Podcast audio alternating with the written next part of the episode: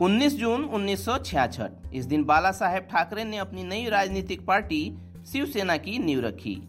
मराठी लोगों के अधिकारों के संघर्ष के लिए इस पार्टी का गठन किया गया था।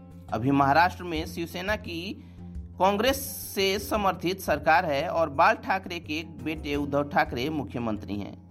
शिवसेना के गठन से पहले बाल ठाकरे एक अंग्रेज़ी अखबार में कार्टूनिस्ट थे। उनके पिता ने मराठी बोलने वालों के लिए अलग राज्य की मांग को लेकर आंदोलन किया था। बाला साहेब ने भी बॉम्बे में दूसरे राज्यों के लोगों की बढ़ती संख्या को देखते हुए मार्मिक नाम से अखबार शुरू किया था। अखबार में बाला साहेब भी इस विषय पर खूब लिखते थे। शिवसेना के गठन के समय बाला साहेब ठाकरे ने नारा दिया था, अस्सी टके समाजकरण, बीस टके राजकरण।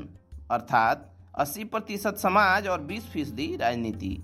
हालाँकि धीरे धीरे पार्टी मराठी मानुष के मुद्दे से हटकर हिंदुत्व की राजनीति करने लगी और पार्टी के गठन के कुछ साल बाद ही शिवसेना काफ़ी लोकप्रिय हो गई। 1990 में शिवसेना ने पहली बार महाराष्ट्र विधानसभा का चुनाव लड़ा, जिसमें एक सौ तिरासी में से 80 पार्टी के बावन प्रत्याशियों को जीत मिली। इससे एक साल पहले उन्नीस सौ नवासी में हुए लोकसभा चुनाव में पहली बार शिवसेना का कोई नेता लोकसभा पहुँचा। बॉम्बे नॉर्थ सेंट्रल सीट से जीते विद्याधर संभाजी गोखले शिवसेना के पहले सांसद थे। इस समय लोकसभा में पार्टी के अठारह सांसद हैं। बाला साहेब ने खुद कभी चुनाव नहीं लड़ा, लेकिन ठाकरे नब्बे के दशक में महाराष्ट्र की राजनीति में किंग मेकर रहे।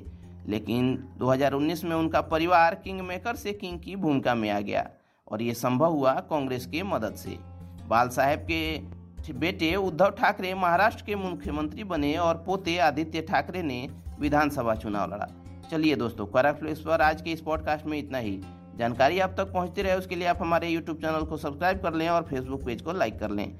साथ ही साथ अपने दोस्तों रिश्तेदारों के बीच इस पॉडकास्ट के लिंक को शेयर भी करें।